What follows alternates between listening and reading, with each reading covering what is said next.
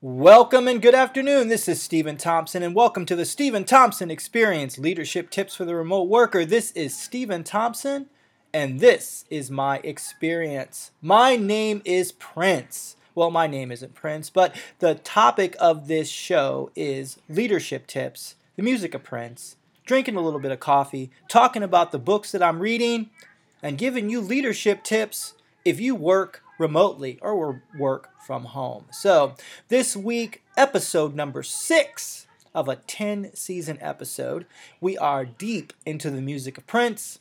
I'm drinking some Trader Joe's coffee. And what I really love about Trader Joe's coffee is that it usually you go to Trader Joe's and you have to grind the beans yourself. So I went into Trader Joe's this Sunday. I feel like a better human being when I go into Trader Joe's normally on most days. I just walk in and I feel like gosh, I'm a better person. The world is making me a better person. I'm going to go out and give to charity because I went to Trader Joe's. But anyway, other than the huge amount of pumpkin material, Trader Joe's has its own coffee. Normally, you purchase the coffee, you and after you pay, you go over and you grind your beans where you can also get quarters for laundry. And I love going to Trader Joe's to get quarters for laundry because they don't shame you when you're getting quarters. I always feel guilty getting quarters from the regular, like a Ralph's or a Vons shopping store because they kind of look at you like, eh, why do you want quarters? But Trader Joe's usually just gives you the quarters, and that's a benefit. But as I digress, Trader Joe's coffee, very good, like it. But now they had a package where I didn't have to actually grind up the beans. So I didn't have to grind the beans. I have my Trader Joe's coffee, the medium roast, drinking it out of a really nice mug that my staff gave to me because I am a elementary school principal who works remotely and I work with a great group of teachers. So Trader Joe's coffee is my pick for the week. So today we're going to talk about My Name is Prince, and that's the song we're looking at. And we're going to talk about engaging and defeating false dichotomies with the 10 minute rule. My Name is Prince was the first song on the Love Symbol album. The Love Symbol album came out in 1992, and one of the things about the Love Symbol album was that Prince was in a contract dispute with Warner Brothers. And Prince decided he couldn't get out of the contract. So he what he did is he changed his name to a symbol and would perform with the word slave on his face. And then the media started calling Prince the artist formerly known as Prince. And he did albums for the next several years up until 2000 where he was using the love symbol. Now, on the back end, what is interesting about the love symbol is that Prince had a plan. It wasn't just, I'm going to be a rebellious individual and tell off Warner Brothers, write slave, and try to get attention. But Prince developed the symbol that we see on the Love Symbol album as a marketing device for himself. And he had a whole plan after that. There were set designs, album covers, and guitars. Whole streams of income that Prince was setting up on the side by using this symbol. Go look at the Super Bowl performance and listen to last week's episode, the halftime show, and you will see that Prince used that symbol at the halftime show. Now, think about how many millions of people watch the halftime show at a Super Bowl. So Prince used that symbol on the stage for the Super Bowl, and Prince also used that for his guitars and also on his album covers. Now, a lot of people simply said that Prince was in a dispute with Warner Brothers. And that is why Prince changed his name to the artist formerly known as Prince, and also why we had the whole slave on his cheek. But that was one narrative, and that brings us into our topic is false dichotomies. So what are false dichotomies? Well, false dichotomies are a logical fallacy. A logical fallacy in a false dichotomy is two options are presented without any alternatives being presented. And let's look at that in our modern day environment. We have the situation with the NFL And what you hear the narrative is that the players in the NFL hate the military and they disrespect the flag. Now, your opinion on that, there are many opinions on that, but I don't want to go down the opinion road. I want to go down the road of what narrative is being allowed. So, the only narrative that we normally hear is they hate the military, they disrespect the flag. So, this is our false dichotomy being set up. There's options that are pre- being presented without any alternatives. Now, for instance, you hear there are other narratives out there. You know, Montel Williams, for instance, says that he's a veteran who defended the players. And you have another man named John Middlemas who was a World War II veteran and also defended the players. So the whole narrative of they're disrespecting the flag and everybody hates them and everybody in the military hates them is not a true narrative. There are other alternative narratives out there. Also, in addition, the players never specifically said we're disrespecting the flag, or there's an, not examples of them disrespecting the flag. So, regardless of the opinion, we're not we're not adjudicating the opinion of whether or not you should stand for the national anthem or whether you should not stand for the national anthem. We're talking about the false dichotomy, the narrative, the one narrative that was introduced. And that one narrative that was introduced was that they didn't like the flag. They disrespect the flag and they hate police. So there's one narrative being produced, one narrative being represented, and there aren't any other options. So back to Prince. There is one narrative. Prince was upset with Warner Brothers and called himself the artist known as Prince, and he was angry. And that was the only narrative that we talked about and we heard about. So, what do you do? Well, Brene Brown talks about this in her book, Into the Wilderness, which is a fabulous book. Cannot recommend it enough. But Brene Brown tells this story of that she was talking about the NRA at a presentation. And Brene Brown is also a professor at the University of Houston. Someone comes in and says, you know what, you are a gun loving NRA member because Brene Brown likes to shoot.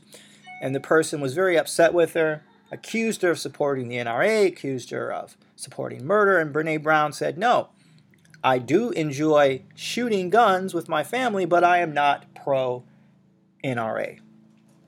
But the person continued to run this narrative about how Brene Brown supported the NRA and that she was, you know, pro guns and that she endorsed basically every crime that could be committed by a gun owner. Brene Brown continually said over and over again, No, I don't support the NRA. Gave specific reasons why she didn't, but why she enjoyed shooting. Now that's a new narrative. Because what is the narrative? You like the NRA, you like guns. But her narrative was different. I like guns, I don't like the NRA. So, we're not adjudicating the NRA or guns, we're just talking about the false narrative, the false dichotomy, and introducing a new narrative. And that's what we have to do. We have to introduce new narratives into our daily lives and in our discourse. Let's talk about Ray Dalio. Ray Dalio is the CEO of Bridgewater and Associates. Associates, the most successful investment company in the nation. He's made billions of dollars in trading stocks. And Ray Dalio did a TED talk on radical transparency, algorithmic decision making.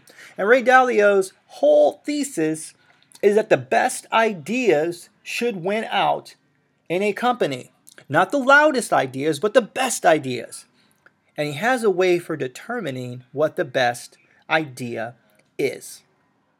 In all of his meetings, he has what's called algorithmic decision making. So everybody in his company is able to speak up and then they grade each other on how they talk to each other. So, from the 24 year old college graduate up until the CEO who has made millions and billions of dollars, the 24 year old can critique the CEO of the company and vice versa. And then they rank those discussions and those decisions, and they make decisions for a company based upon the idea, not who was the loudest in the room. Now, how do you arrive at that where you can be radically transparent? Where the CEO of a company can look around and say, you know what? I want to hear everybody's ideas. And John Maxwell talks about this in his leadership books where he talks about there's positional leadership. And if you're only a positional leader, you will be offended when somebody below you in a different position critiques you. But you shouldn't be. You never should be. You should be in a position where I'm going to allow the best ideas to win. And that is what made has made Ray Dalio extremely successful. So look up his TED Talk, Radical Transparency, and look up Bridgewater and Associates. I began reading Ray Dalio's Principles book. Excellent book that he lays out his principles of investing and his principles for leadership. It is an excellent book. Now, how do you get at this? Well, one thing you do. You have your brain, and we all have to calm our brain down. The reason false dichotomies exist is because we easily get offended. Now, let's just not say offended. Our amygdala gets activated. Our amygdala is our fight or flight response. And then our prefrontal cortex is our decision making apparatus in our brain. And then we have our hippocampus, which is, always remember a hippo, stores our memories. So when we are introduced to a false dichotomy, our amygdala, fight or flight, goes wild, we get mad, and we're not able to make good decisions. So we need to calm that amygdala down. So when we hear something that's a false dichotomy, we need to breathe. We need to count to 10. We need to think about this decision that we're going to make in our prefrontal cortex. Let's just assume, all things being equal, that the person who is sitting across from you is a rational individual. Now, if they're not a rational individual, then you need to obviously get away from that individual, okay? If somebody's going to hurt you, dehumanize you, then you need to exit that conversation. But let's just say this is a friend, a coworker, somebody that you know on a social media site. You can say that, you know what, I know this person, they're college educated, I graduated high school with them, we went to prom together as friends with another friend, we spent time together at restaurants doing homework together. I know that this person is a logical thinking human being. They have a different opinion than me. So, but I do know that they are a logical individual. So, for them, I will calm my amygdala down. I will not fight or flight. I will make a decision. I will reach back into my hippocampus, bring up those positive memories, and then engage them with another narrative that isn't a false one. And that is how you defeat the false dichotomy by simply calming your brain down and reaching for other memories.